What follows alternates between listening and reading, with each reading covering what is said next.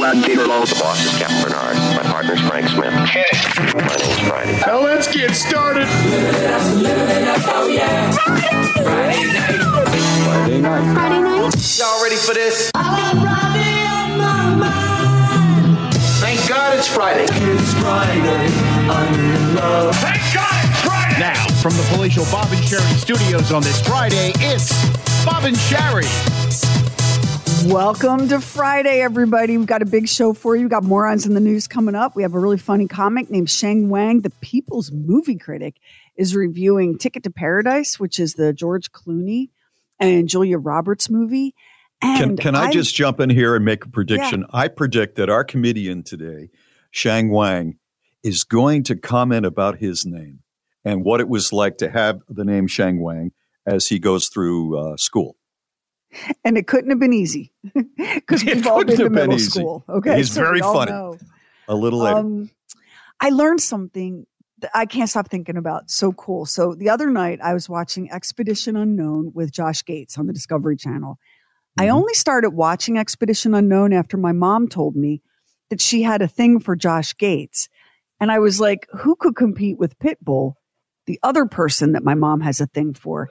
Josh Gates is the is as different from Pitbull as you can be. So every time we watch Expedition Unknown, Kevin will say to me something along the lines of, if your mom had to pick and she could only have one, who do you think she would take? Josh Gates or Pitbull? And I always respond with, I'd like a lobotomy now so I don't have to imagine either one of those scenarios, if that's okay with you. Right? Kev, so- Kevin needs to get another hobby outside of woodworking. I'm telling He, you. he, that boy needs to get out of the house. So here's what we're watching. Now, the good thing about Expedition Unknown is unlike Ghost Hunters, where they never find a ghost, or The Mystery of Oak Island, which is how is this on for 15 seasons?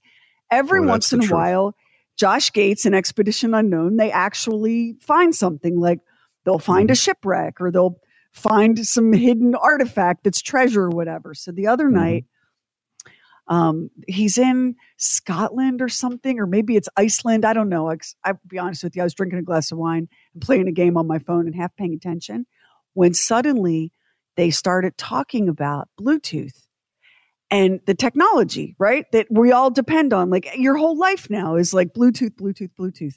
Did you Mhm. know where it got its name? This No. is the thing that's going to blow your mind. Because it's kind of a funny name for it, isn't it? Really? It Like, is, yeah. Why is it yeah. called Bluetooth? Here's Right. why it's called Bluetooth. It's named after a Viking king, King Harold Gormson, whose nickname was Bluetooth. Here's what he's famous for.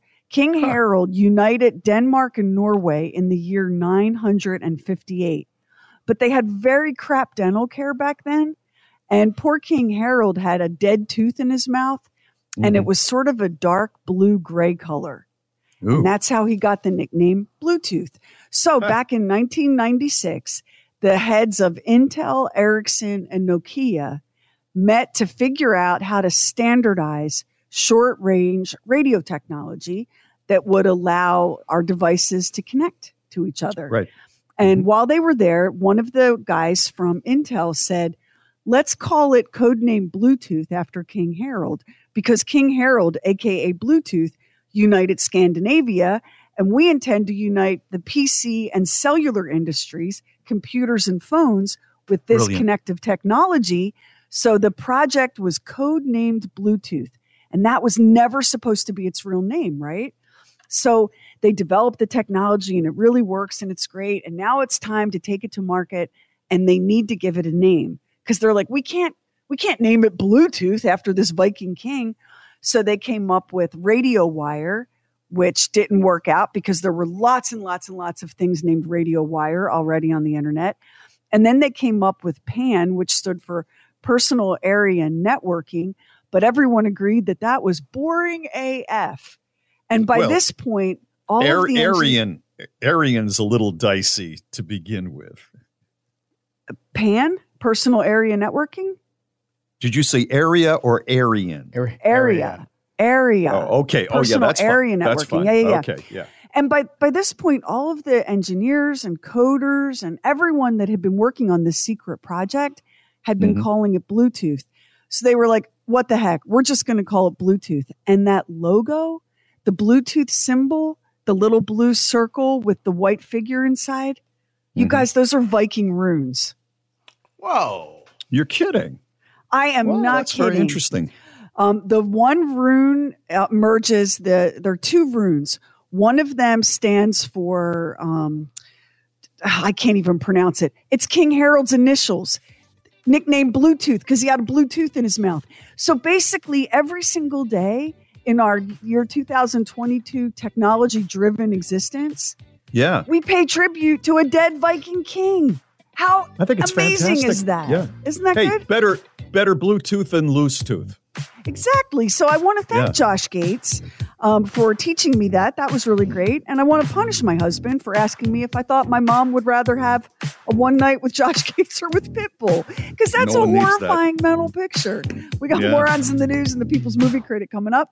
It's Bob and Sheri. Leave us a talk back. Talk back with the free Bob and Sheri app. Can we talk for a minute about Christina Applegate? Um, I'm such a fan. I don't know who else is watching Dead to Me. It went on a little bit of a hiatus, and nobody really knew why until Christina Applegate came out and said that she'd been diagnosed with MS um, back in August. She made this announcement in August of last summer, last year, and the you know the show went on hiatus while she began treatment and it's back now. It's the final season. It's on Netflix, by the way, if you want to watch it. And it's about these. Christina Applegate plays a woman who's lost her husband, and she goes to a grief support group, and she makes friends with another woman, and played by Linda Cardellini, who is amazing. Their chemistry together, and a whole bunch of stuff happens. And I don't want to give anything away in this last season because it's going to be pretty wild. But she, now that the show is back out, she's doing the round of press promoting the last season of Dead to Me. And she gave an interview to the New York Times that just broke my heart. And she said, um, this, this is her exact words quote, This is the first time anyone's going to see me the way I am. I put on 40 pounds. I can't walk without a cane. I want people to know that I am very aware of all of that. And in case you're Huh. wondering, like, wow, that's an interesting way to phrase it. Why? Because, like, as every um, celebrity, as every famous woman deals with, she knows she's going to get trolled for everything from her weight to the cane. And she's so, she's so not at peace with this diagnosis. Like she said, there's no getting over it. I needed to process the loss of my life. Um, and I didn't come out on the other side, woohoo, I'm totally fine. There's no better. I'm never getting better. I'm never going to accept this, and I'm pissed. And that's what she told the New York Times. That's a tough place to be to to say that I don't think I'm ever going to get better, and but I am still not going to accept this. I don't know what you do about that. I, I'm I'm reading that she has uh, impaired mobility. Uh, she obviously is still struggling with her weight gain. But Max and I, just before we keyed Mike's, we were we were saying I think we both saw the same picture of Christina, and she looks beautiful. Uh, weight She's gain or not, she she is still a absolutely beautiful woman. But you know, in her position, having been Kelly on Married with Children, who is the vapid but beautiful blonde, and then she was in the uh, she was in the uh, she was in the Ron Burgundy movie, wasn't Anchorman, she? yeah. Yeah. Anchorman, right? And she was gorgeous. She is gorgeous. She's also a very good actress. And uh, I'm going to watch this just to uh, to say that I'm uh, I'm behind her. It, uh, did you say that people are trolling her because of uh, these issues that she's having? because there have been paparazzi, papar- paparazzi shots and people have been like oh step away from the buffet because people are horrible Oh, and keyboard God. warriors keyboard warriors think it's a sport and a game to troll people um, she said that she is not sure whether or not she can watch the last season of dead to me because it's so painful but she needed to finish shooting it for her co-stars and all the people that work on it. Um, she said that like there were points where in order to get certain shots like crew members would have to pick her up and hold her because she couldn't stand. Ms is a Oh, Lord. terrible disease. She has really is. suffered.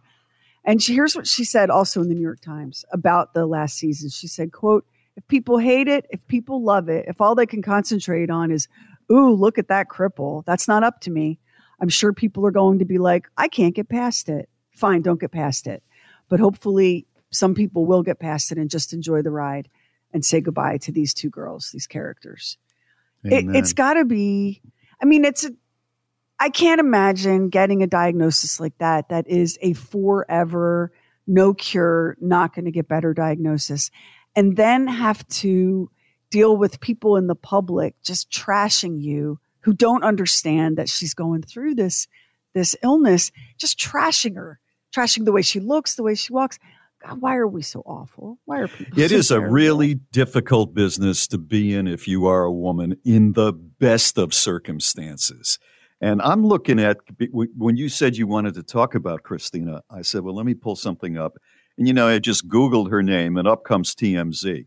Now, how is TMZ handling this online? It's uh, here's the headline Christina Applegate. I gained 40 pounds and walk with a cane as a result of MS. And the first thing that they show you is side by side pictures of Christina in uh, 2015 and Christina today. And you know, we all we all what I mean? change over the years. We all change over the years. They didn't need to do that.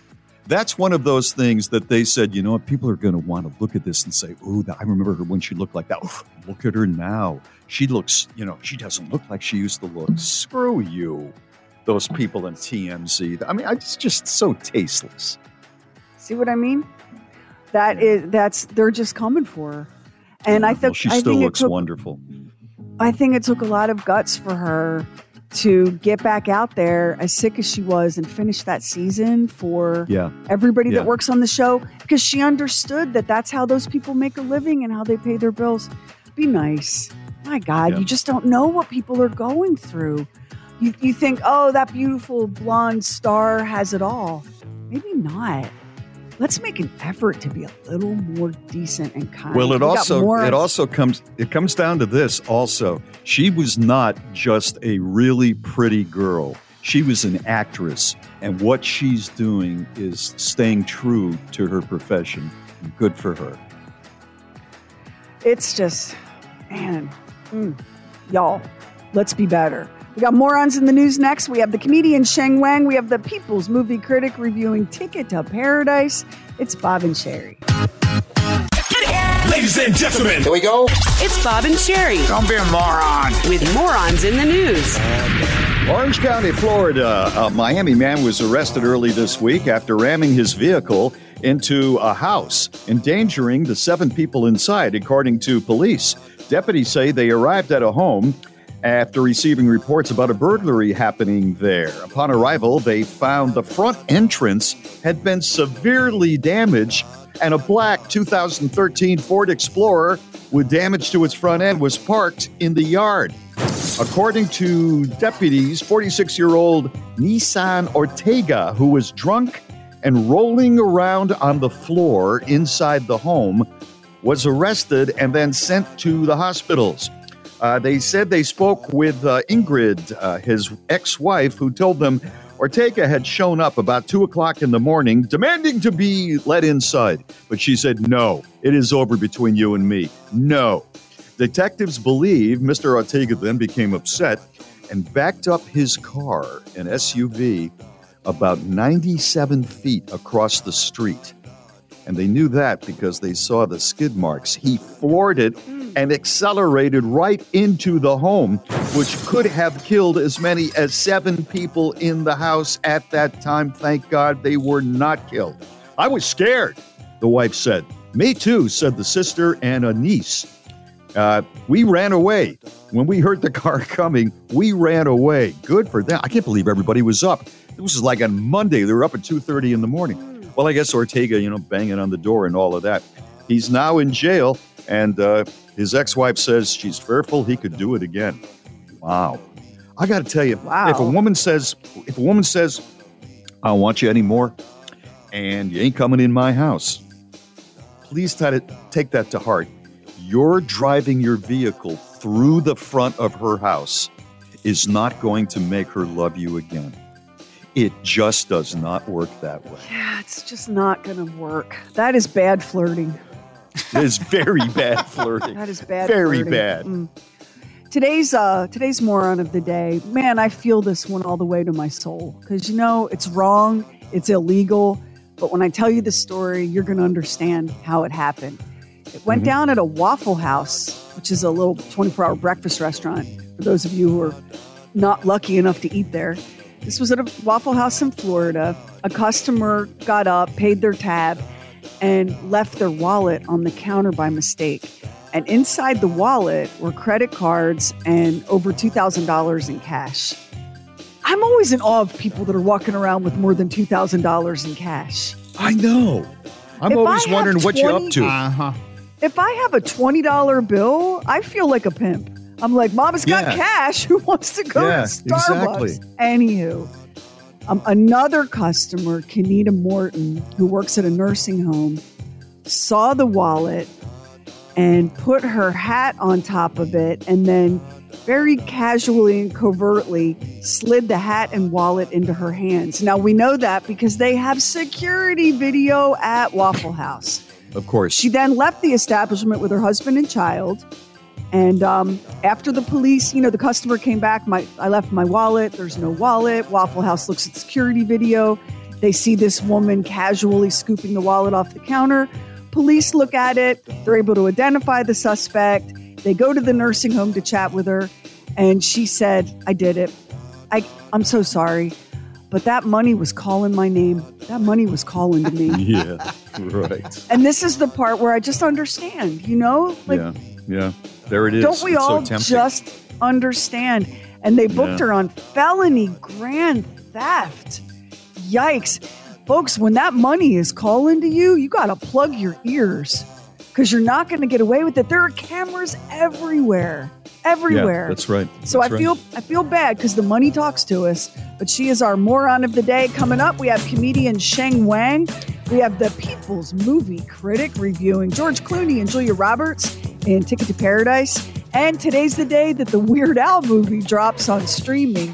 Got some fun stuff about that for you too. It's all coming up for your Friday. It's Bob and Sheri. The Bob and Sheri store is restocked with the book Cooking with Cats. Sheri Lynch's cookbook with great recipes and pictures, of course, of lots of cats. He's a man's man. And now available, The Book of Bob. That makes me so happy. Sheri has written down Bob's proclamations and witticisms over the years. Really? and now in book form. I'm fabulous. But it's not available anyplace but at the Bob and Sheri store I am sorry for living. at bobandsheri.com. Sign up for our newsletter. We never spam you. Never did. Get Bob and Sheri exclusives. Just go to bobandsheri.com. Kernels of Truth, professional cornhole is rocked by Baggate. All right, this story has just recently broken. It took place in Rock Hill, South Carolina, where the world of professional cornhole holds their national championship every year. It happened in August, and during the event, as I said, held in Rock Hill, South Carolina, the number one ranked cornhole team, Mark Richards and Philip Lopez, were accused by a competitor of using bags that were not up to code, which means it has been exposed the dirty underbelly of cornhole. No. That is right. David Harbaugh, the rival who filed the complaint, said he believed at the time the team he was competing against used lighter weight bags against regulation. While the situation may seem cavalier, the incident is no laughing matter, according to those in the cornhole community. The prize at stake $15,000. During the game, officials were called in to inspect the bags and did, in fact, discern that the bags made of resin and fabric were not up to code. The state of the bags were so evident that Mark Pryor, a commentator for the game, the man is making a living as a commentator for for cornhole. As a matter of fact, um, Doc found, and Max is going to play what that sounds like to be a commentator for cornhole. on the way and in. The dream season for Mark Richards continues here in Rock Hill, South Carolina. Is your ACL singles world champion. What a performance. What a season. What a player. What a career you have, your father's probably saying. Um, the bags are too small, the announcer said. Uh, they're going to create some drama.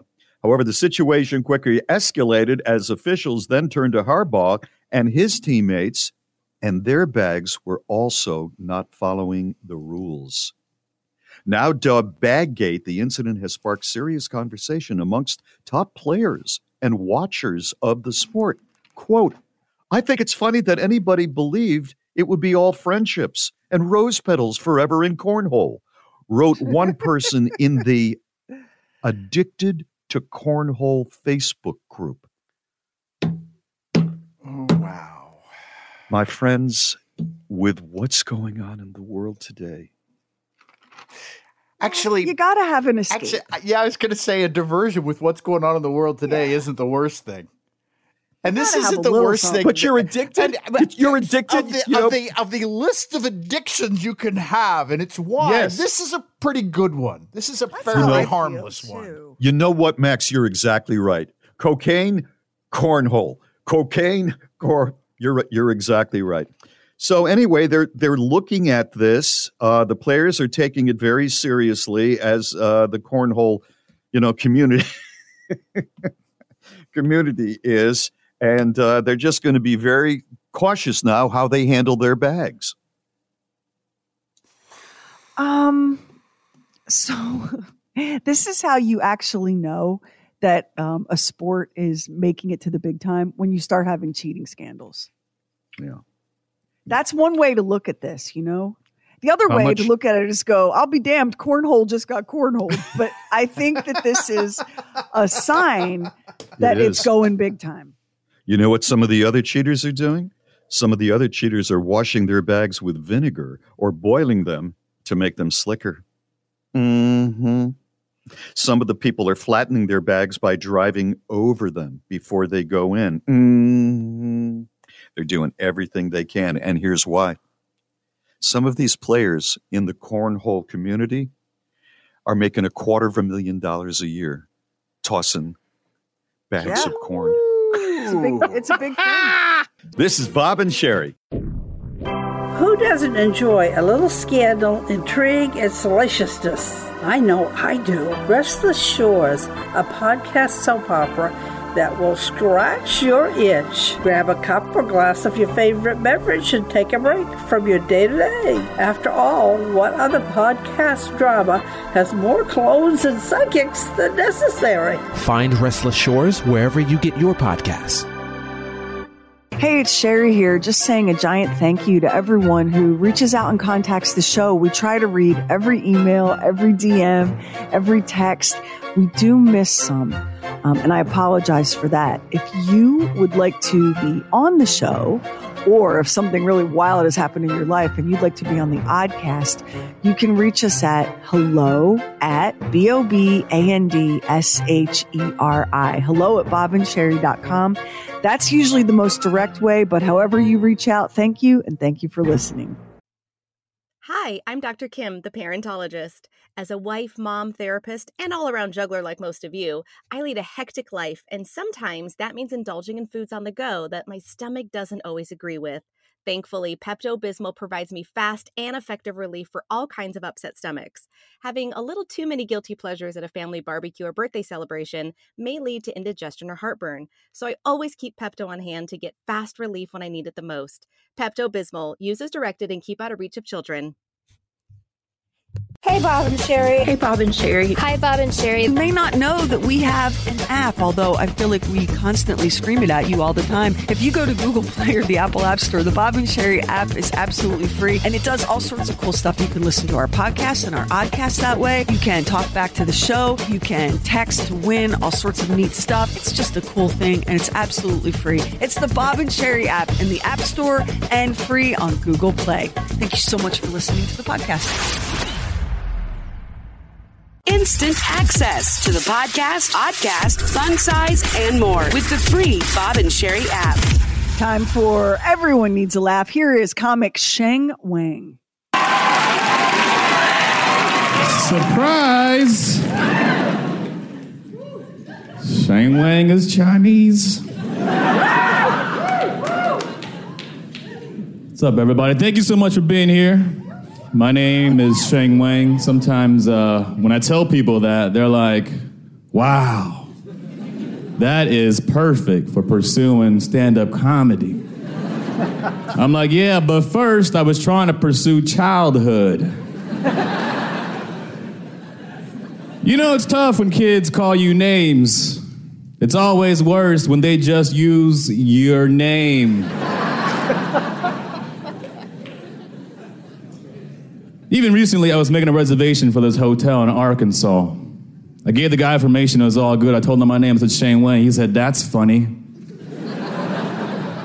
you don't sound like that. I was like, My bad. I'm sorry if I don't meet your racist expectations. I'm sorry if I don't sound like a complete stereotype, Arkansas. You, on the other hand, doing a really good job.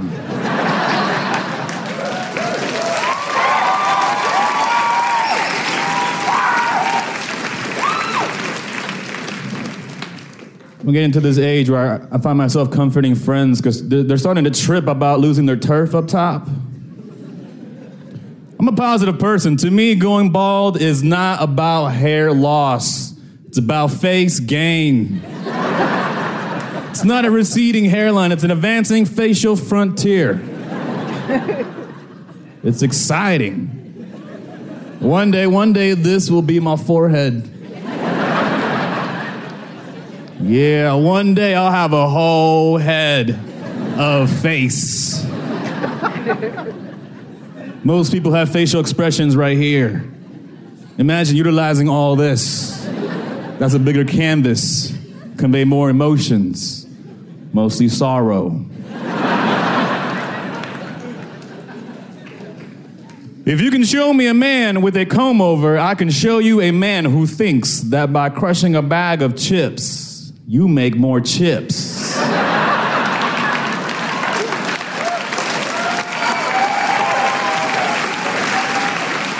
Trying to be healthier these days, eat, eat more fruits and vegetables. And uh, I, ate a, I ate a pomegranate. You guys ever had a pomegranate? That, that, is a, that is a magical fruit. It's like juice corn. It's like God got stoned one day and he was like, you know what? I'm gonna put some fruit juice inside these kernels. Let's do that, but I'm not gonna put it on the cob. I'm gonna shove it up this fat, dirty radish.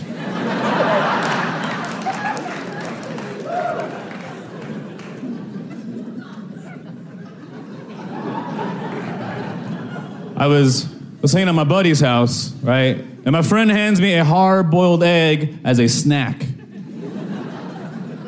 But because it was sitting in the fridge overnight with all these leftovers, the egg smelled like fried chicken. but he didn't tell me what happened, right? He, I got the egg, I, I was all confused. I was like, yo, yo, this egg, this egg is an old soul. Clearly way ahead of his time. It's not even hatched, out. it already smells like a full grown two piece combo.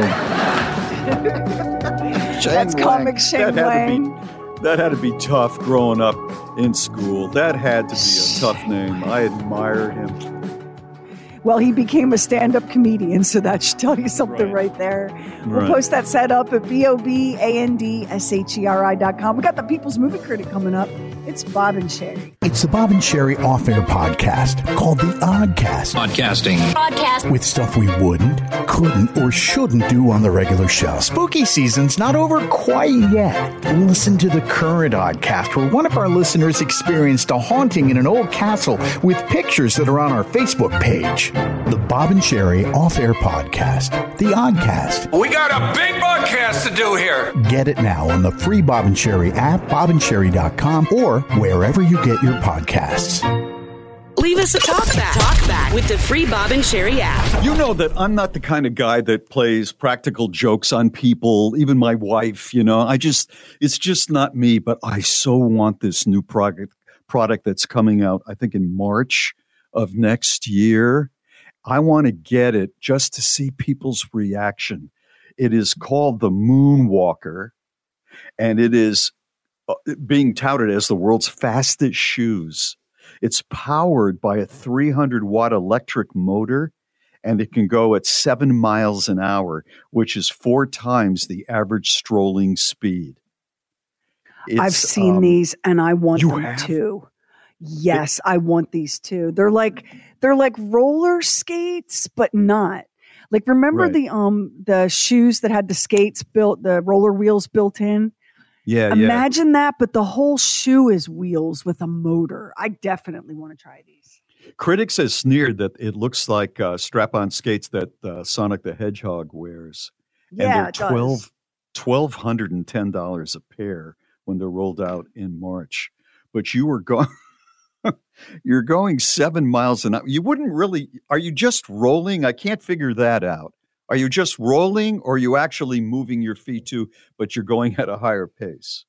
I think it's maybe like the electric bike where you have the option to do both. You can coast, but you yeah. can also pedal. I think yeah. this, I mean, if you put these shoes on and just hit the button, please just get in your car. Okay. do everybody. I know. I know. And just go in your car. I think these are, I think these are kind of like that electric bike. And that price will come down. Right now they're $1,200, but if they take off, you know they'll get cheaper. Do you think you hold something in your hand where you can just turn it off? Because, like, you know, if all of a sudden you, there's a manhole that's open or something, you know, I don't know. I, I, I would want to control that pretty. You know, I've I've looked at videos of these shoes. I've read the oh, stories have? about them, and it never yeah. once occurred to me to wonder what to do if a manhole appeared in front of me. And here's why: because I'm not living in an episode of Looney Tunes. I know. You know, guilty. You know, it's it's like, like it's like quicksand. It's yeah, like I also didn't consider like what happens if I'm if I'm cruising along and suddenly I'm at the edge of a cliff. Yeah. Do I do I go ahead and go off the cliff? No, no. I never worried. About it. I got it. Well, I know I don't live near cliffs, and I, to be honest with you, except in New York, I've never seen an open manhole. Um, but you know that open manhole thing that is that is part of your childhood thing, like with quicksand, right? You always you, you always worry quicksand, anvils yeah. falling out of the sky, yeah, right. cliffs appearing abruptly, open manhole covers. Yeah, these are all the kinds of these are the hazards that we were trained to avoid. Meanwhile, all of us have terrible credit and we owe all kinds of money to everybody because we weren't taught about any of that, right? Yeah. Um, the other thing that I thought that was really interesting is what's going to be happening in the next few months. As you know, winter is slowly closing in, and it's arrived in some places more uh, earlier than others. But here is what's predicted to happen to us over the next few months. When the clocks go back, we're in danger of becoming couch potatoes again. Lounging on sofas as much as six hours a day. We can also expect to eat 63 takeouts and 84 bags of potato chips in the next 21 weeks. We'll consume 735 hours of TV, knock back 63 glasses of wine, which I feel is moderate, and about the same amount of beer. On average, we will spend 882 hours on the sofa over the winter.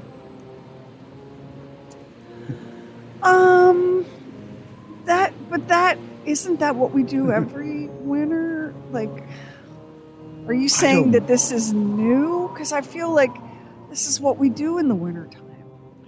That just seems like an awful lot of. I mean, 835 hours of lying around. I think we learned this with the uh, pandemic. That's got to be higher than what it used to be. I think it depends where you live. Like if you live in a place where winter oh, yeah. settles in around Halloween and hangs on till Easter, mm-hmm. yeah, you're gonna lay how many hours? Eight hundred hours. And thirty-five, yeah. Eight hundred and thirty-five hours. I mean, if you think yeah. about it, that's that's that would just get you through Netflix, basically. Speaking I'm of Netflix, as surprised as you are. Sorry. Speaking of Netflix, I saw Mary and I watched this thing on Netflix. It was a documentary. I forget the guy's name, and he was um, revered as the greatest pizza maker in the world. The name of the series was Pizza, and it followed this guy who decided he had very little education, and he decided to become the greatest pizza maker who ever lived. And and um, food critics surged to his restaurant. People were in line seven hours. This guy would go out to the fields and get the uh, get the flour uh, from certain growers who would grow the, uh, the the flour for pizza that he would toss. He'd then go to a tomato area. He'd then go to a uh, place that grew peppers and so on.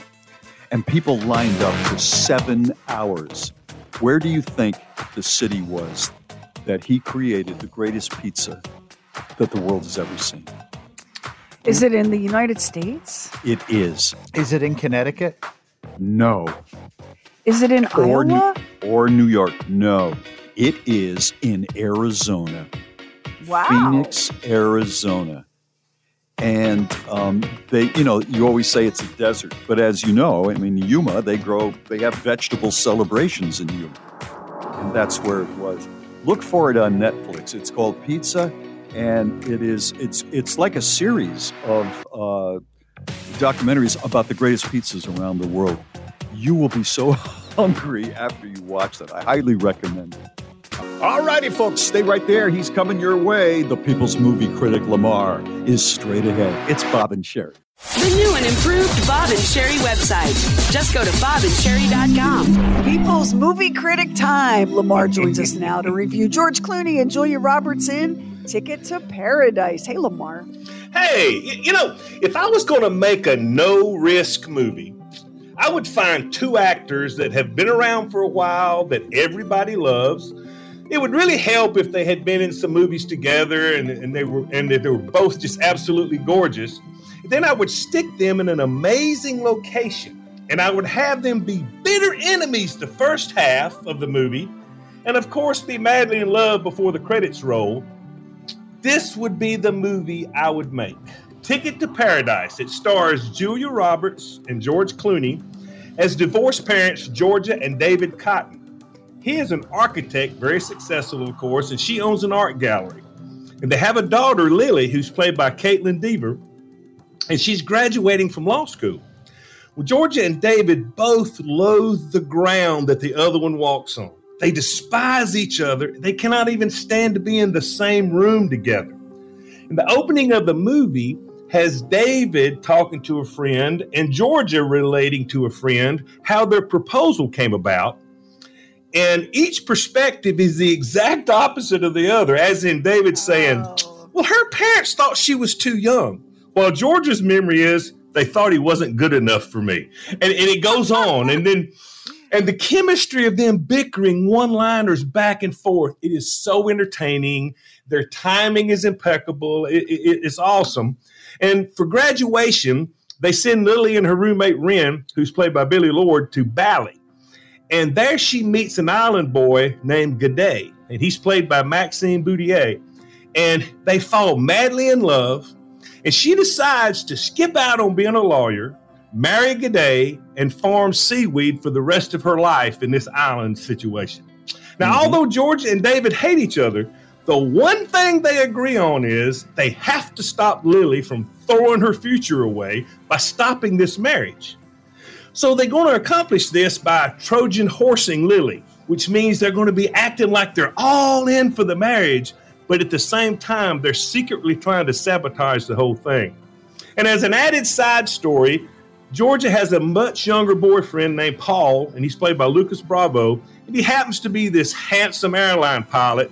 He shows up for a, you know, some, uh, like I say, it's a side story.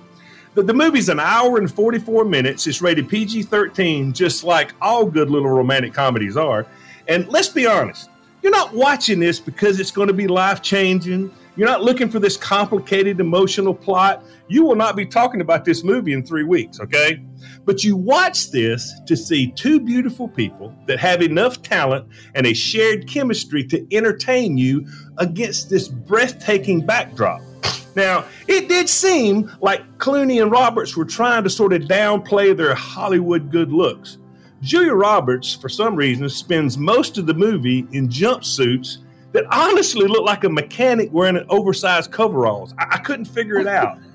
but when she puts on clothes that actually fit and she laughs that huge laugh, you're reminded just how glamorous she really is. Now, Clooney, he did his best to tone it down, but you know, let's be honest, he could put on a burlap sack and crawl through a sewer. But once he gets out and twinkles his eyes and cocks that head like he don't understand, he's still the most handsomest, charming man on the planet. I mean, you can't stop it. Yeah. But I'll be honest. You know, it's so let me let me let me let me jump in before you give the rating. Uh, Mary and I were looking. I wanted to go to see this when it just opened, and she said, "I don't want to see it." I said, "Why?" The, the two of them are friends in real life. I bet the timing is great. She said, "That's why I don't want to go." She said, "I already know that it's going to be the two of them, and they're going to be uh, they're going to hate each other for a while. Then they're going to love each other at the end, and the two of them are just going to have one-liners going back and forth and back and forth." And she said, "I already know what that's all about." I said, "I understand that, but I'm guessing this is a throwback to like the 1960s." Rock Hudson movies, yes! you know, with Doris Day. It's yes. always beautiful. It's in New York or in LA, yeah. and now it's in, you know, the South Pacific. And so it's gorgeous background, so you love that. Two beautiful people, and you got a smile on your face. And like you said, you know, 20 minutes later, you're having dinner and you forgot what it was all about. Yeah. Well, listen, it's totally worth your time and money just to see Clooney and Roberts dancing to House of Pain's Jump Around. I mean, it's awesome. And yes, the movie is totally predictable, but just like the Holiday Inn, the best surprise is no surprise. My score is four cold, refreshing Budweiser. Wow, that's Woo! good. Four. Yeah, All right, we have more of the People's yeah. Movie Critic ahead. We do. Ladies and gentlemen, uh, it's almost holiday season. I guess it is holiday season. And you know what that means? In your town, it means a holiday parade. Guess when he was a young man in high school, who was in a holiday parade wearing a onesie? Oh, yes. beyond a onesie. Beyond and on a unicycle. A and yeah. we've got the photo, and you're going to yeah. die. It's, it's next. next. It's Bob and Sheri. The Bob and Sheri store is restocked with the book Cooking with Cats. Sheri Lynch's cookbook with great recipes and pictures, of course, of lots of cats. He's a man's man. And now available, The Book of Bob. That makes me so happy. Sheri has written down Bob's proclamations and witticisms over the years. Really?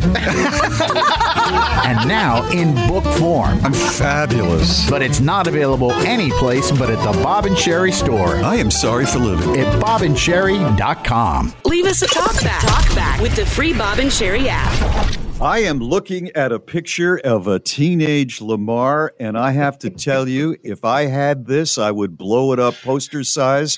I would put it in the entryway of my home so people knew who they were visiting. I love this photograph of you in a Christmas parade. How do you describe this, Sheri? Describe it well, for us. Lamar is dressed as a clown, but with no clown face makeup. He's dressed like in a John Wayne Gacy clown suit with um st- with uh, stripy socks from back in the day and the classic Adidas shell toes that you would die to have right now. He has a mustache because apparently puberty hit the People's Movie Critic like a Mack truck. He's on the unicycle. You see the parade crowd watching him from behind. And the look on his face is that of a pure show business professional. We are posting this right now on the Bob and Sheri Facebook. This is one of the greatest things I've ever seen. Lamar, I just love it. let, let, me let me expand upon the outfit. It, it's a onesie. It's a clown onesie. It's pure white and then you see the Adidas sneakers, and as Max pointed out, with athletic socks because your your leg went up a little bit. And he, where did the you hat, get it? The hat that he's wearing is like a white version of the Handmaiden's Tale. It's it's looks like the Handmaiden's Tale hat. and I'm looking at the people, I'm the people behind him. Like there's a family that's looking at it, and there's a 10 year old kid with his arms crossed going, I don't know if I'm really that impressed by what he's doing. I mean, he's, he's not giving you any love whatsoever, and you're on a freaking unicycle. Yeah. I, I thought that so you're good. being a puppeteer at the age of 10 was, was fantastic. This is too much.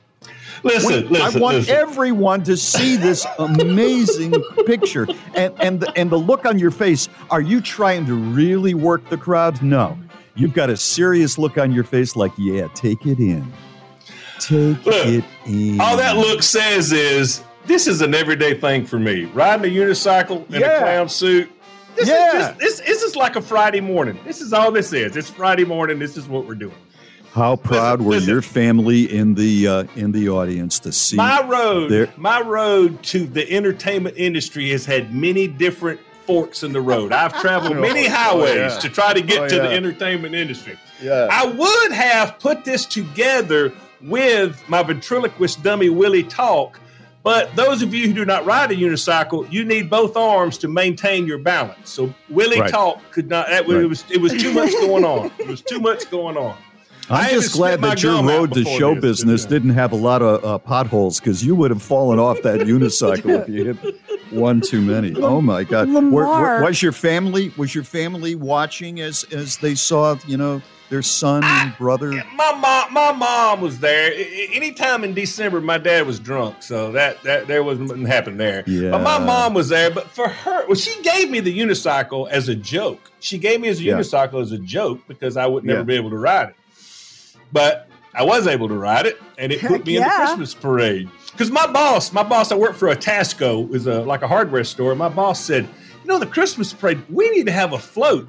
I said, "No, you don't need a float. You need a personality in the Christmas parade." Can I ask and, you about this gift? So, you you guys, you know, you had meager means Instead of buying you a gift that you would like, she bought you something that she thought you couldn't ride and gave it to you anyhow as a no. joke. But but what she gave me was a portal into the entertainment industry. That's right. That's right.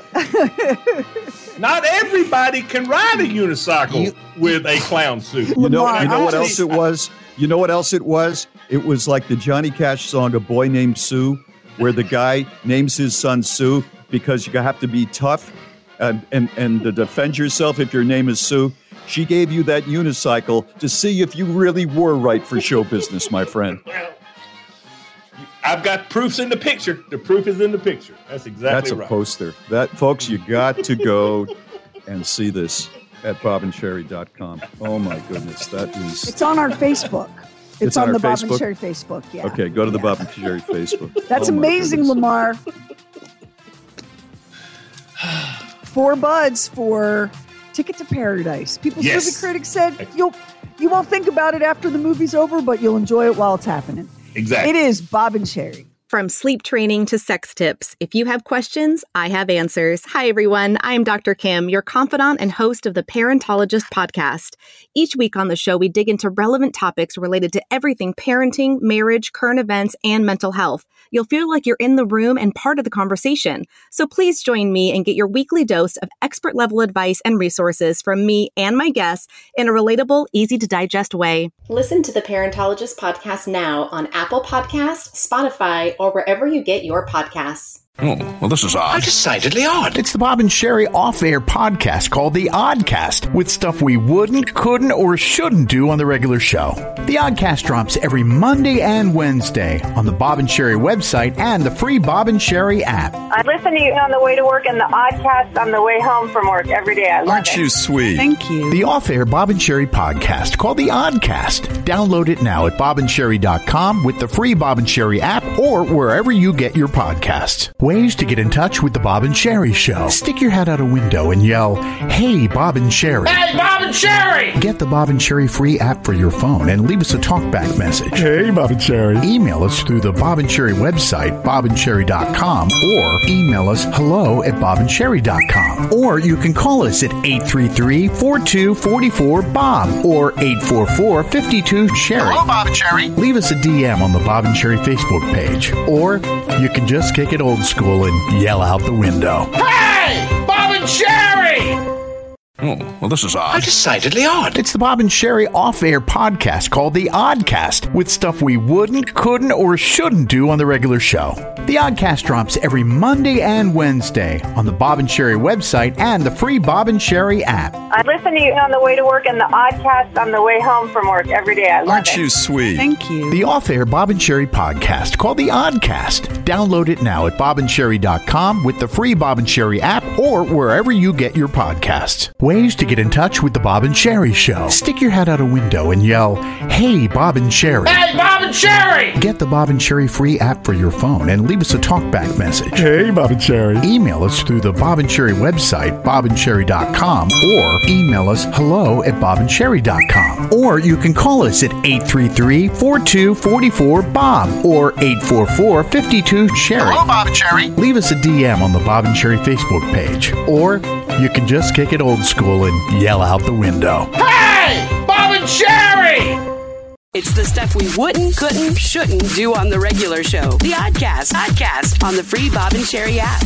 Well, if you don't want to go see Ticket to Paradise, which the People's Movie Critic just reviewed, maybe you want to watch the Weird Al Yankovic story, which drops today on Roku. I double, double, double, triple checked. And I think right now Roku is the only platform that it's going to stream on. It'll probably Hmm. go wider after a bit. How many more can you subscribe to? I, I don't know about you guys. I have Amazon, Netflix, Hulu, and HBO Max. That's four. That, that I seems got like I got a lot. Roku. It is a lot. I got Roku originally, and then um, after about 15 minutes, I couldn't understand it, and so uh, I, I just had nothing to do with it. And then all the others came on, and they seemingly were easier for me to deal with. So Roku is is is like an eight track to me. So no, I'm not having a Roku.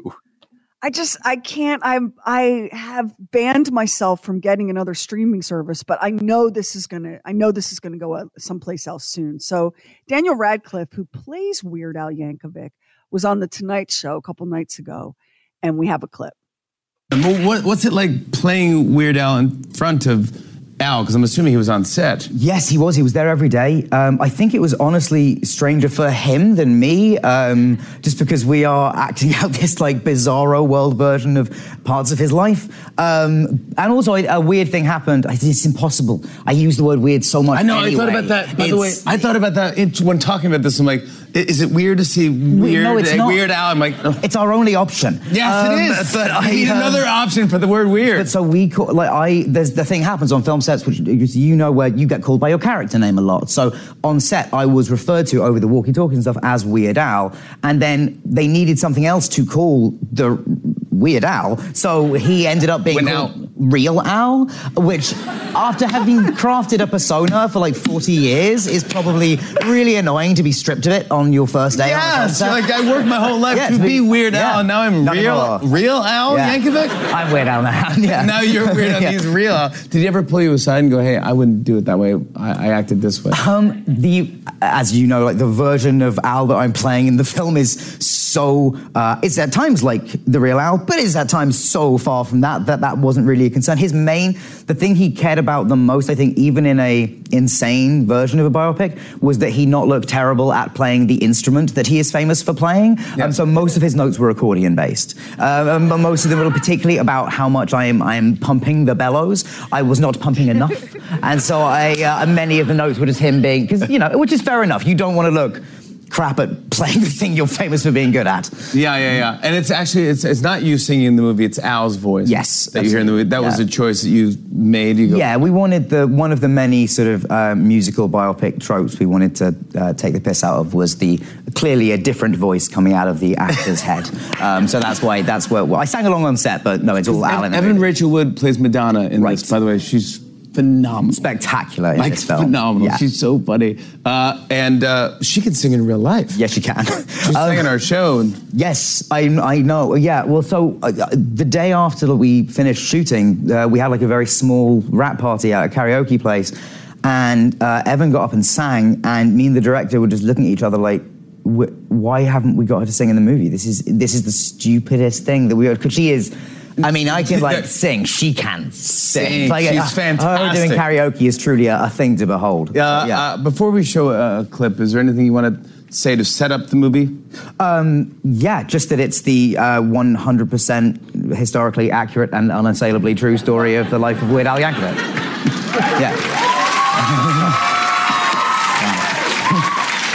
I want to show everyone a clip. Here's Daniel Radcliffe in Weird, the Al Yankovic story. Take a look at this.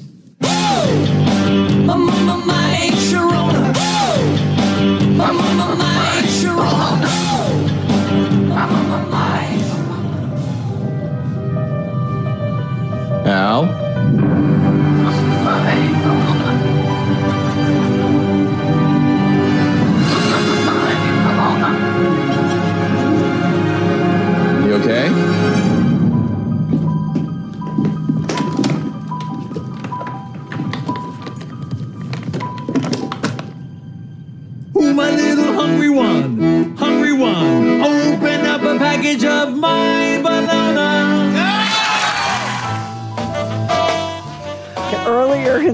Interview, Jimmy Fallon let us see it. asked Jimmy asked Fallon asked Daniel Radcliffe if it's weird to see so many kids trick or treating on Halloween dressed up as Harry Potter. And he said that he loves it actually, and that his friends and people who know him sent pictures of their kids and kids who come to the door dressed as Harry Potter. He thinks it's adorable. You never think about that, right? That the childhood No. version of you is somebody else's Halloween costume. Wouldn't Which it is be freaky thing. if he if he uh, opened his own door to trick or treaters and dressed there's Harry in Potter. character? Would that not be freaky? That's going to be. I, I don't know if it's going to be a good movie, but it's one. I agree with you, Sheri. I want to see that too. Weird Al was wonderful on our show, and we always uh, wish luck to anybody who is nice to us. All I'll right, tell you one, more little, of one Weird little thing about it. Weird Yeah. Al was interviewed on Jimmy Fallon after Yeah. that, and he said this whole business with Madonna being a big part of the movie.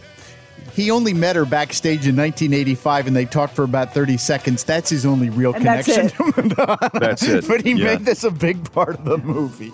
But you know, when Madonna was on our show, she said, You haven't really made it until Weird Al has done you. It's true. And true. she's, and true. she's right. But not that Speaking way. of, no, no, not that way.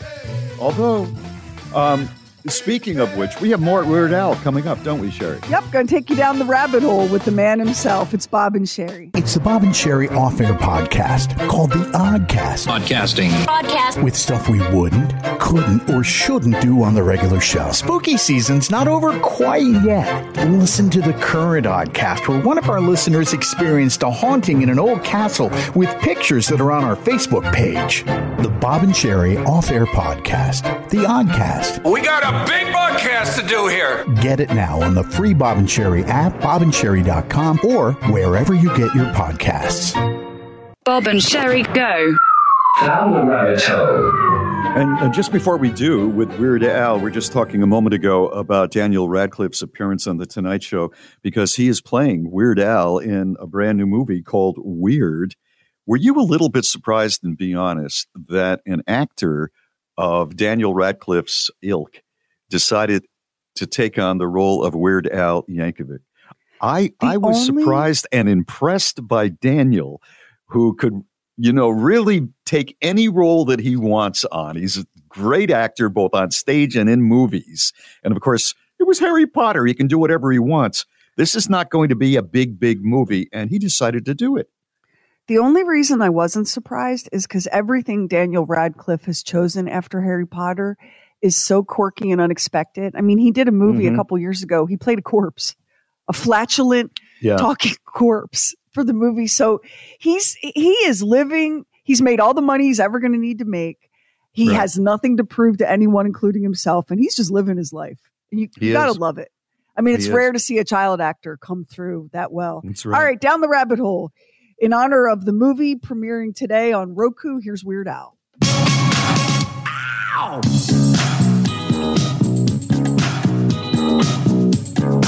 Originally James Brown. All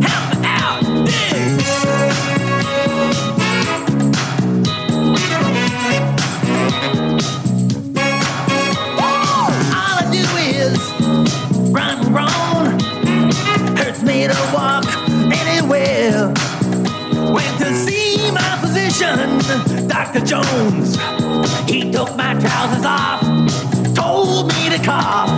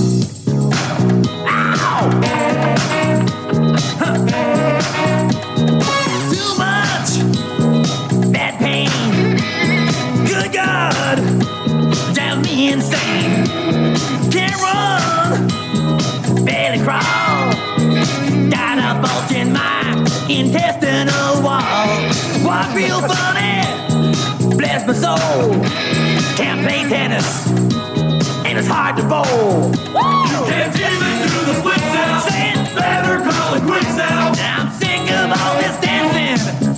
Anyhow, living with a hernia hurts me bad in a tender location.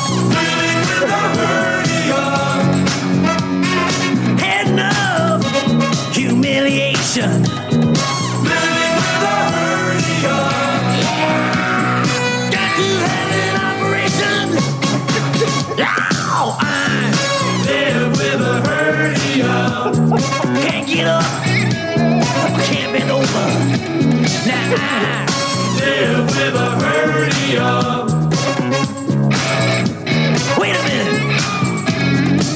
You may not be familiar with the common types of hernias that you can get.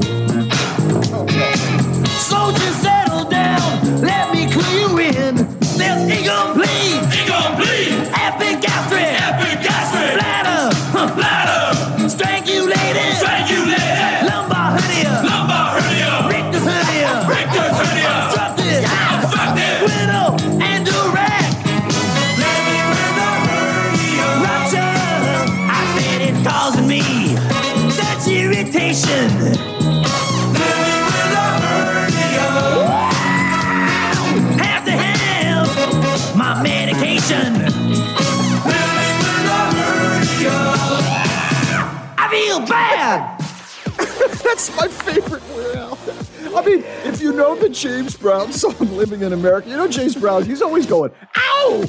It's just It works here. perfect. It so really perfect. works. Yeah. We'll get that. We'll get that Weird Al posted up on the Bob and Sheri Facebook. And if you have Roku, you can watch the movie now. It's streaming right now, straight ahead.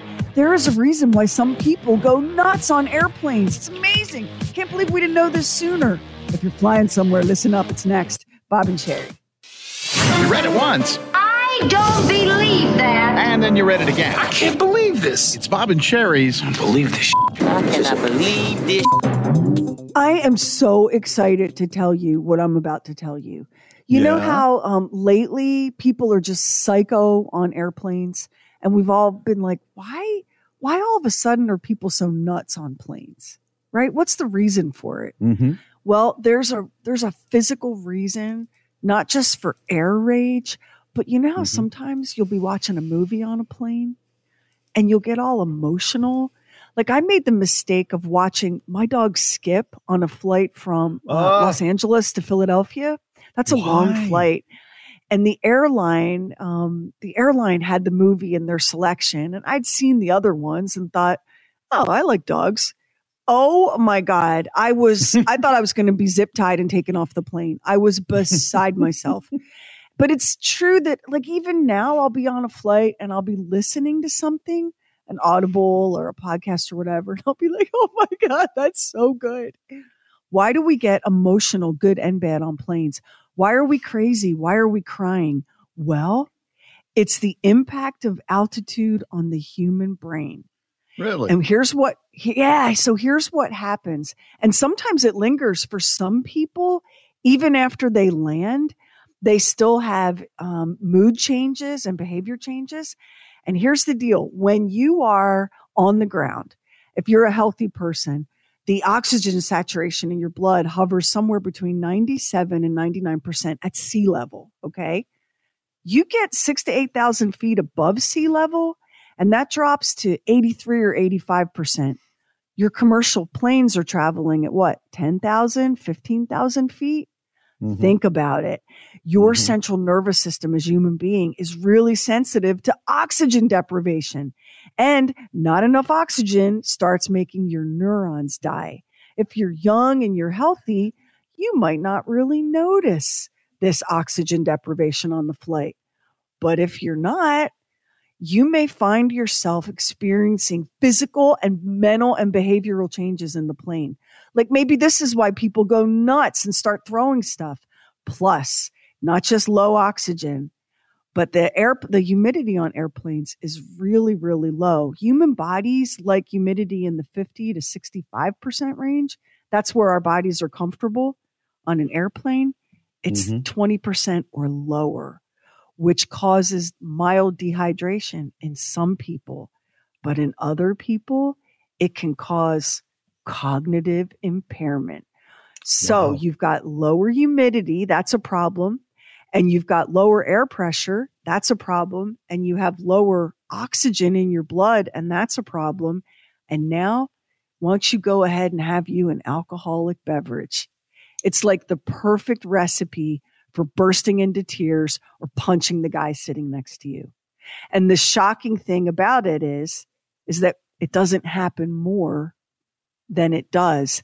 And one theory for that is, is that people no longer feel the need to curb their worst behavior.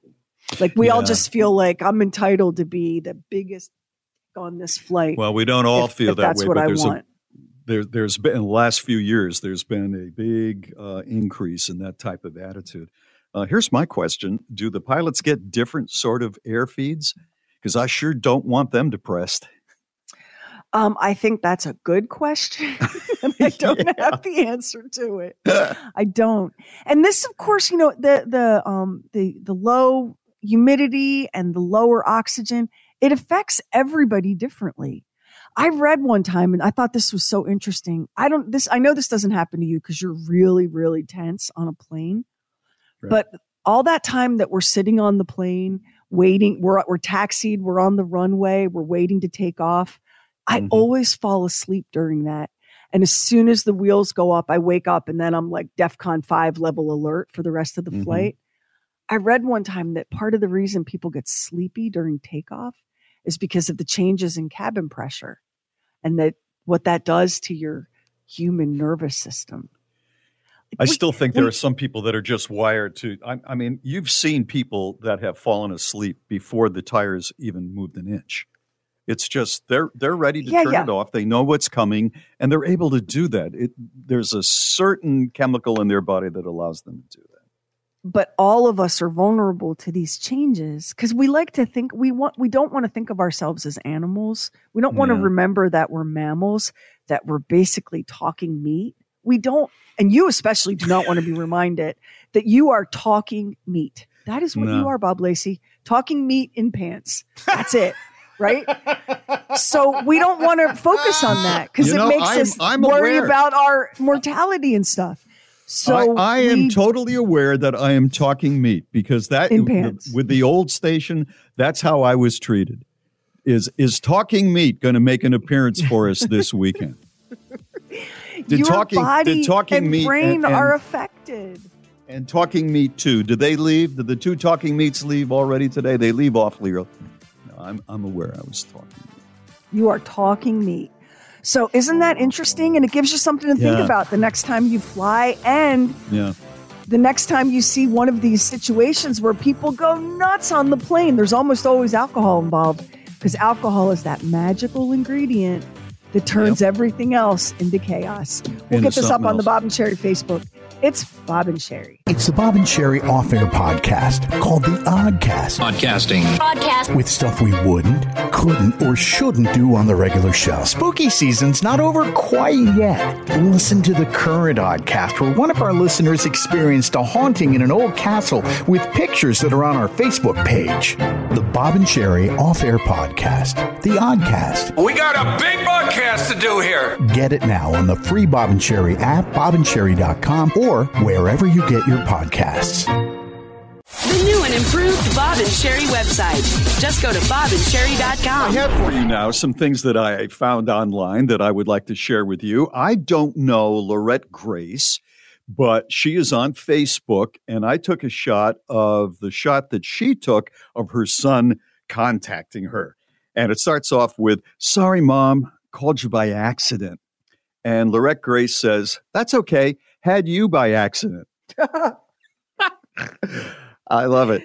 The the second the second picture is this guy got an award for something. I don't know, employee of the month, salesman of the month or something.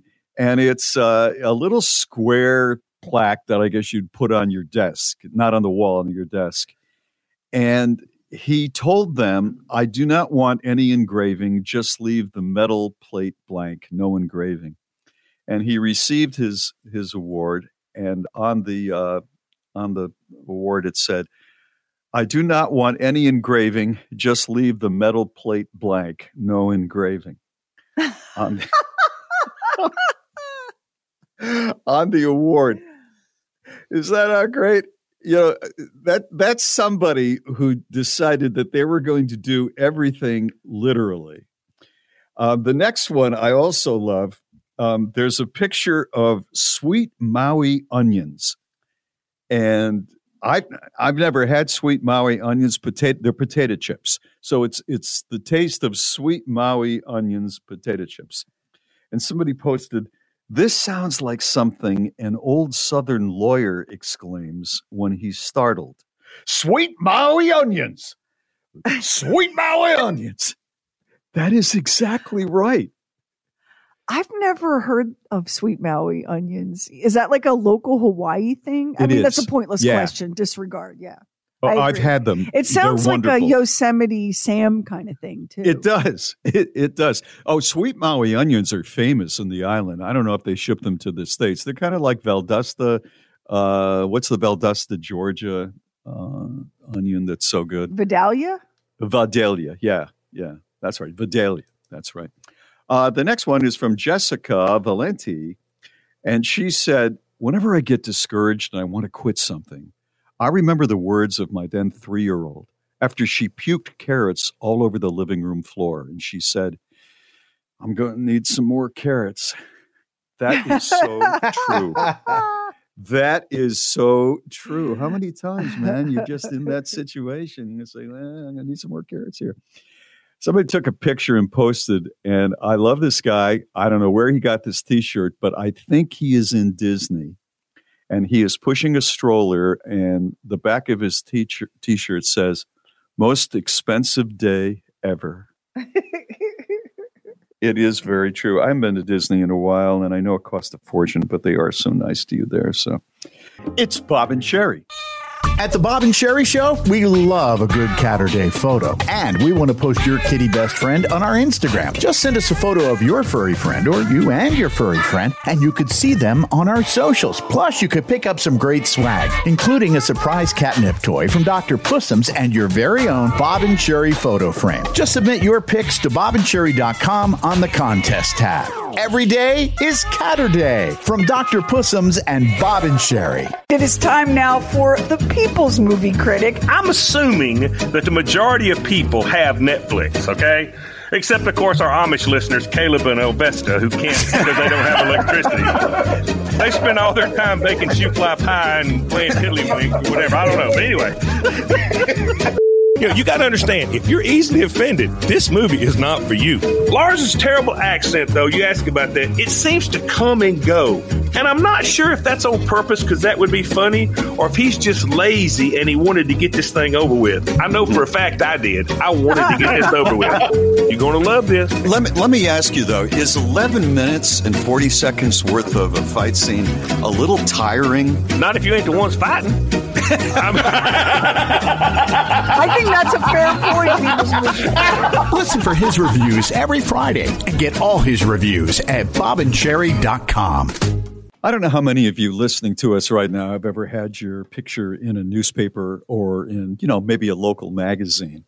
But, you know, it's unusual for most of us. And if you get in the newspaper or the magazine, you always want the shot to be great and you hope that uh, your friends are impressed by it. I remember, I feel, so, I'm looking at one right now out of a Toronto newspaper, and I feel so sorry for this guy. I feel sorry because I know what pain is when you're pictured in a newspaper and you don't look so good. I think I mentioned it to Sheri once a long time ago. I was invited to go to a uh, country club holiday dinner by uh, a neighbor girl. We were both 15 and she needed a date and we were kind of friends. And I said, Yeah, sure.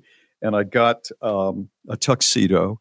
Stupidly, I got a white dinner jacket tuxedo like James Bond would wear because I was really into James Bond, even though it was not the summer. And that was a very bad mistake because um, I had uh, complexion problems in my 15th year. And nothing will illuminate a boy's pimples more than a bright white uh, tuxedo.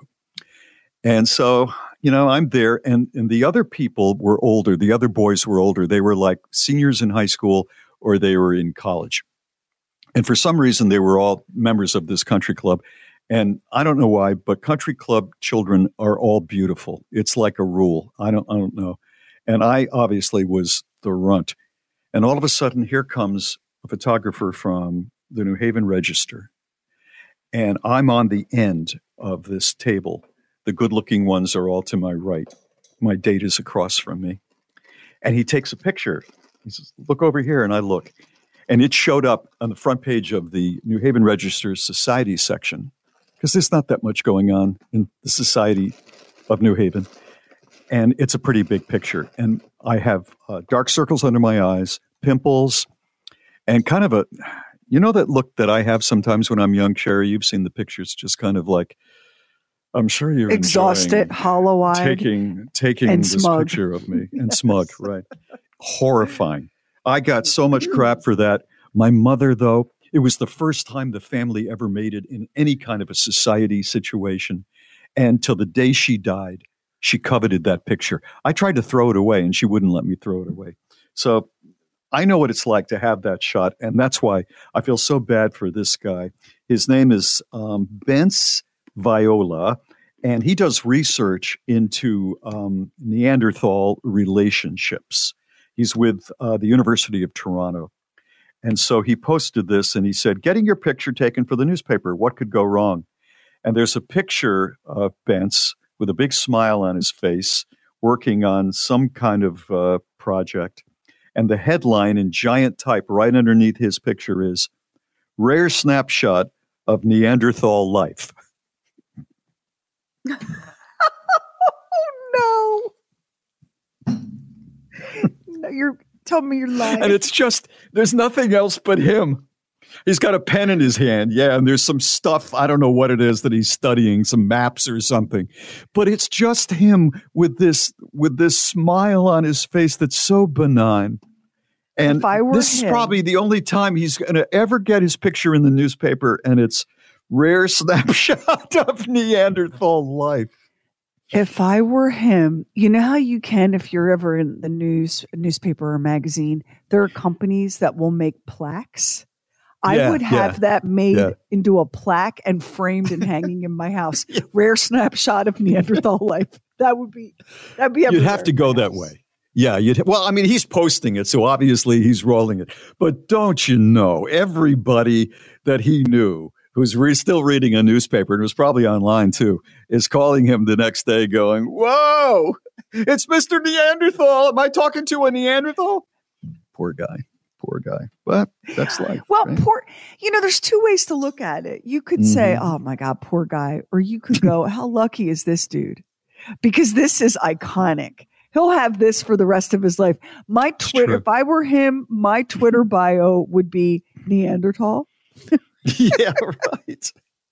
Exactly. My profile picture would be the newspaper picture. I mean, this is the sort of thing, like, especially now in the era of social media, this is the sort of thing that you hope happens to you.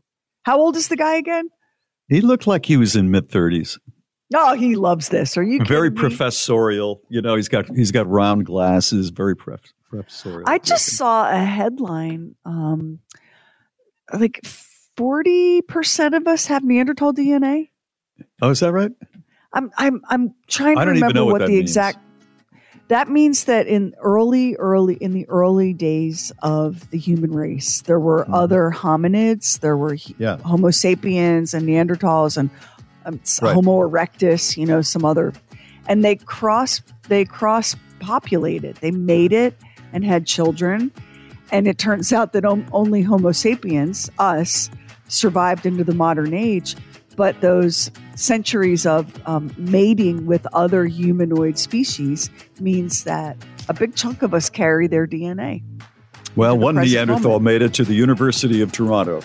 Yup. Evidently, is, is doing pretty good with a good sense of humor. It's Bob and Sheri. Hey, you can upgrade your mixology game with Venus Fizz House virtual mixology classes. If you'd like to win a class for you and a friend, just go to bobandsheri.com. That's B O B A N D S H E R I.com and hit the contest tab. And hit the contest tab. And it's the perfect holiday gift. Venus Fizz House virtual mixology classes with Bob and Sheri. The Fun Size Podcast, a shareable taste of the show at our website or the free, free Bob and Sheri app. One of our listeners, a guy named Matthew, sent me this story and he said, This is right up your alley. You and Bob are going to love this. And I don't know why this wasn't in my news feed um, when the story broke um, about a week and a half ago. This happened in California. So 30 years ago, a convertible Mercedes Benz was reported stolen. And it, it just never, they never found it. It didn't Right. show up, you know, in a car lot, chop shop, bottom of a lake, anything. Mm-hmm. Well, three decades later, they found the car and it's buried somewhere between four and five feet deep in the backyard of a mansion. It was it was put there before the current owners bought the house. So it's a $15 million home. And the mm-hmm. car is buried in the backyard. So it was stolen from Palo Alto in 92, disappeared completely. Cadaver dogs alerted to possible human remains, but none have been found. What they found was the car, and it's filled with bags of concrete. And how was it discovered? Landscapers working on the property. This is a very it's a $15 million house, so you can guess this is a very affluent, wealthy neighborhood. Landscapers coming in to work on the property were trenching and digging, and they hit metal, and they went and got the homeowners, and the homeowners were like, "What?" And the homeowners called the law dogs in, and they have been able to excavate the passenger side. That was first. The car was the car was buried. I remember I said it was a convertible. It was buried with the top down. Mm-hmm. So, I mean, first of all, if you're lucky enough to have a Mercedes convertible, oh my God, the thought of putting it in the ground and filling it with dirt. Um, they found, like I said, um, tops down, so it's wide open, bags of concrete. There were more bags of concrete in the trunk. Um, police dogs made a slight kind of notification, like, yeah, maybe something was here, but they haven't found anything yet. And it is a complete mystery, except for this one fact. The house has new owners now, but the man who built it way back when had a history with the police. He had a history of attempted murder, insurance fraud, and he'd been arrested for murder multiple times. And now he's gone and the house is under new ownership. And they just found this long stolen car filled with cement and police dogs alerting um, around it. What do you think this story is? Well, it's one of two things. He either committed the murder himself, had it uh, done, or somebody was um, getting back at him. It's well, it seems. What else really could it be? I mean, the cement alone. I mean, you can, you know, I guess you could come up with some stories about why the car is, why is there a Mercedes convertible in a lake? I mean, things do happen, but with What are the weighted what are down. the odds that you're Yeah. not going to notice somebody burying a car in your backyard? right. If anybody did it, it's it's him. They um they are searching the DMV records to Mhm. confirm that the person they think owned the car, who reported it stolen back in '90s, um, is no longer living.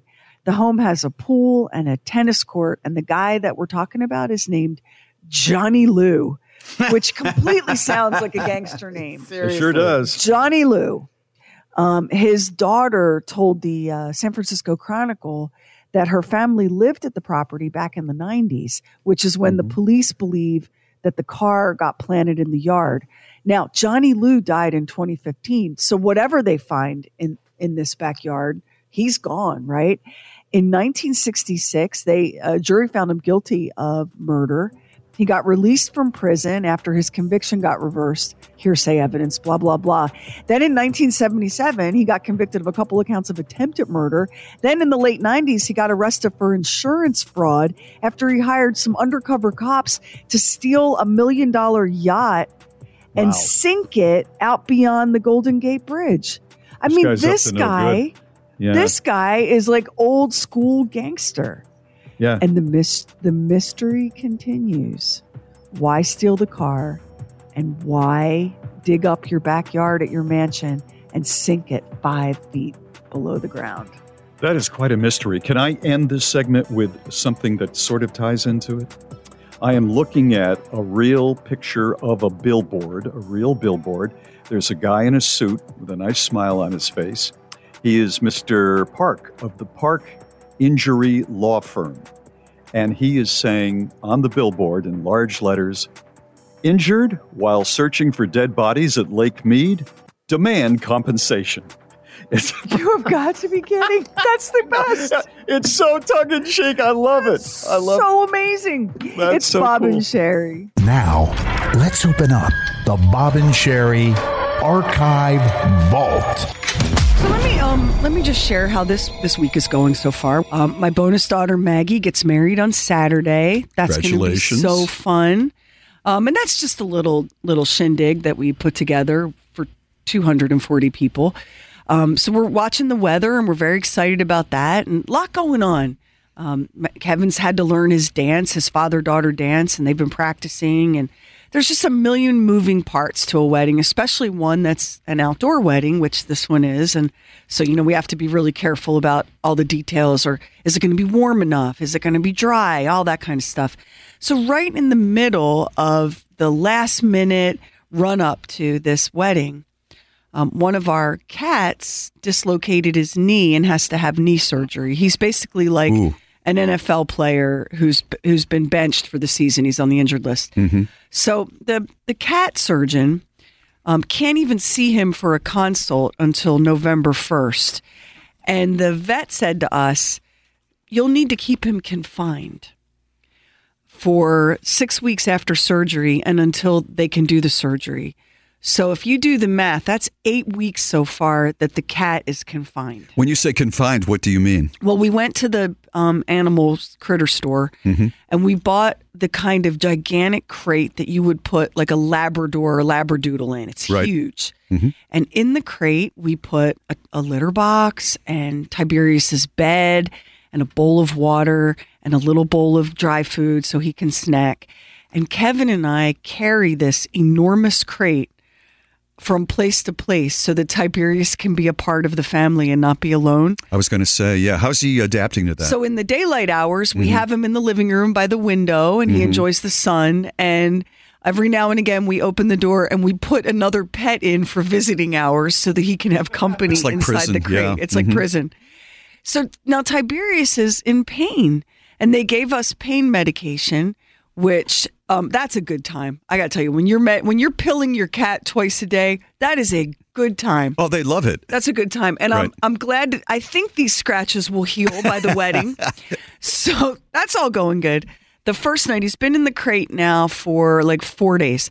The first night that he's in the crate, We give him his bedtime medicine, which makes him a little dopey. So he, we know it's going to knock him out for a few hours. And Kevin and I pick up the crate and we haul it through the house, and it's heavy and big. We haul it through the house and we set it down so that he can be in the bedroom with us so he doesn't feel like he's been abandoned. Mm-hmm. In the middle of the night, he, he doesn't have a lot of fur and he's a very cuddly boy and he's used to sleeping with his brothers. And this is the first time he's ever been like imprisoned and alone at night. In the middle of the night, he wakes up from his drugged stupor and he begins the song of his people. And I'm going to I'm going to tell you what it sounded like. Mm-hmm. It sounded like this. No, Yeah. no, no, no. Fortunately, it's around Halloween. So he's crying no over and over again. Yeah, so yeah. I wake up in the middle of the night and now it's 2 a.m. and I've got to get up in a couple hours to go to work. And I didn't get to bed till nearly midnight because we have so much wedding stuff going on. So I stagger out of bed and I go to the little crate and I said, Buddy, you have a dislocated knee. And if I let you out of this crate, you're going to jump on things and climb on things and you're just going to be in pain and it's going to hurt worse. No. It's frustrating, isn't it? Um, but I he's such a good boy that after I calmed him down, he got back in his little bed and he went back to sleep and he didn't make another peep for Can the you rest of can you night. believe what we do in order No. to make pets happy? You're carrying him from to section room. to section in the house so he's not alone. I I kid you not, as a child, I was a sickly child. I was born allergic to cow's milk and had Mm-hmm. failure to thrive because they kept trying to feed it to me. Um, I, I was sickly for most of my childhood, and my parents just would leave for days on end. Not, I, I might as well have been in a crate. At least I would have been cared for, right? So I know. agree with you. Like the idea, the things that we do for our pets. This is how sad it is. We're at day four today, day four of, of the crate. I let him out of his little crate this morning so he could stretch his legs and walk around a little bit and eat breakfast. And then he disappeared. And as I'm getting ready for work, Kevin said to me, Where's Tiberius? We have to give him his medicine. So I'm looking for him. Tibbs, Tibbs. You know where I found him? Sitting outside the closed door to his crate with his little head hanging down. He wanted to go back in? Well, I think that his spirit has been defeated. Has been broken. It was it was so Shawshank. Send me back to it was so prison. Shawshank. Here's Right. what he said. I looked at him. I said, Tibbs, and he goes, "I can't make it on the outside anymore." You know, once in a while you hear those stories about guys who commit a minor Yeah. crime to go back to prison. Tibbs said, "I thought I could hang in the big world with the other animals, but I'm no good outside anymore. Just lock me back up. That's all I deserve." I, I had. And I opened the door, and he limped back into Yeah, his yeah. little crate. It broke my heart. At the Bob and Sheri Show, we love a good Catter Day photo. And we want to post your kitty best friend on our Instagram. Just send us a photo of your furry friend or you and your furry friend, and you could see them on our socials. Plus, you could pick up some great swag, including a surprise catnip toy from Dr. Pussums and your very own Bob and Sheri photo frame. Just submit your pics to bobandsheri.com on the contest tab. Every day is Catter Day from Dr. Pussums and Bob and Sheri. Bring whatever you drink and celebrate happy hour Thursdays at 7 p.m. Eastern live live on the Bob and Sheri Facebook page. A guy just posted online a sweat pledge. And I've never heard that term before. I've been doing this job with you for so long that I, I have no idea what's going on in the uh, regular working world. But this was a sweat pledge that this guy's wife had to sign before they would hire her. Would you like to hear some of the pledge? Yeah. Okay. Yeah. The sweat pledge. Sweat pledge says, and uh, there's a place for you to print and sign your name and date it, and then the manager's, the manager's signature below that. I believe that I have won the greatest lottery of all time. I am alive. I walk the earth. I live in America. Above all things, I am grateful. I believe that I am entitled to life, liberty, and the pursuit of happiness. Nothing more. I also understand that happiness and the pursuit of happiness are not the same thing. I believe there is no such thing as a bad job. I believe that all jobs are opportunities, and it's up to me to make the best of them. I do not follow my passion, I bring it with me. I believe that any job can be done with passion and enthusiasm. Any job. I believe that my safety is my responsibility.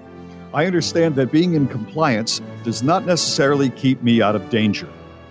I believe the best way to distinguish myself at work is to show up early, stay late, and cheerfully volunteer for every crappy task there is.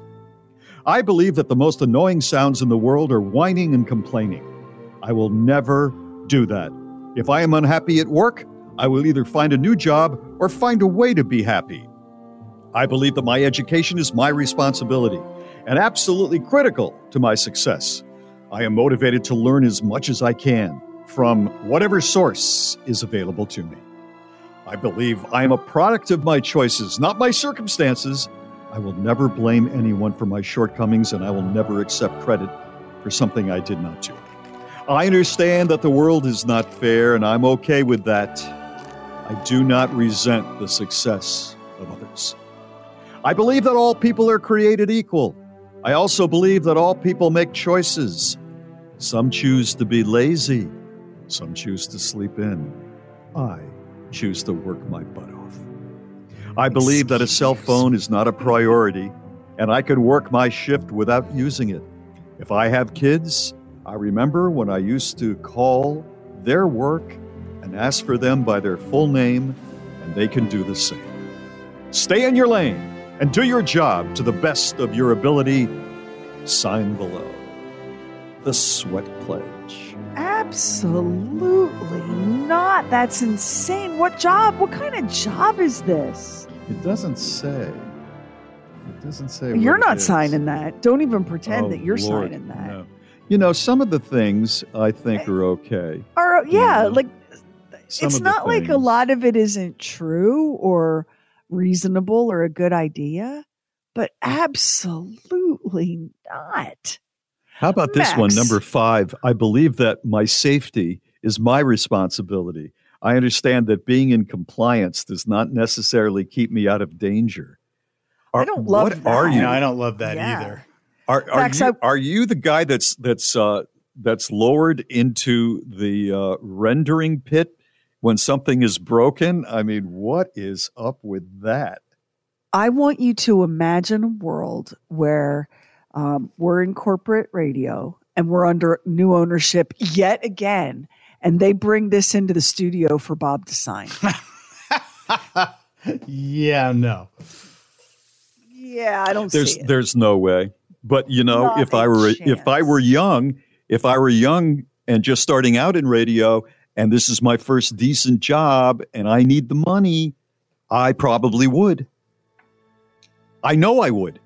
We all would, but I mean, I not- work for some horrible people, especially, well, you know, most of my career. A lot of great ones, but a lot of horrible ones, especially early. And you just had to suck it up.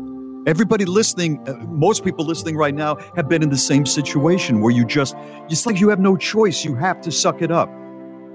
I the part the one that you read really is what jumped out at me. Safety and compliance, like That that one too, yeah. I feel like it's not unreasonable if you have a job that involves some danger for for your employer to have some safeguards in place. I don't yes, know how you I have feel. to be on on your game and all that, but damn. I don't know how I feel about number three, where they say, I believe there is no such thing as a bad job. I believe that all jobs are opportunities, and it's up to me to make the best of them. Now, I, you know, I picked up dead rats in in bar rooms, you know, to make to make money in Providence, Rhode Island. But I am not going to say that was a good job. However, I will say I needed the money, and when you need the money, you got to pick up the dead rats. You know. Here's my thinking, Bob.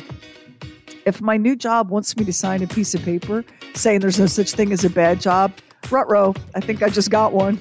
See what I mean? Yeah. Yeah, and that's what jumped out at me, too. Uh, stay in your lane and do your job to the best of your ability. Hmm, I don't think so. Bob and Sheri. Hey, thank you so much for listening to the Bob and Sheri podcast and the Bob and Sheri Oddcast. We would love if you would subscribe, rate and review, and share it with a friend on Facebook, Twitter, Instagram, wherever you go. And thank you again for listening.